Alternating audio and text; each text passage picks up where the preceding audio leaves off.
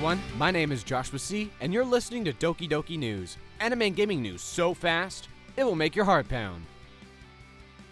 The classic anime Puella Magi Madoka is back with a brand new movie set to release in the winter season of twenty twenty-four. Puella Magi Madoka Magica: Walpurgisnacht Rising is the fourth film in the franchise. Aniplex has released a trailer as well as a visual.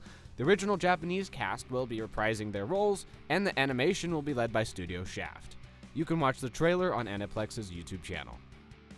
Spy x Family is returning with its second season. You can expect to follow Lloyd, Yor, Anya, and Bond as they continue their adventures beginning October seventh. Crunchyroll will be streaming the show. In gaming news, PlayStation's State of Play was yesterday, and many exciting announcements were made. Resident Evil four's Separate Ways D L C is slated for release on the twenty-first.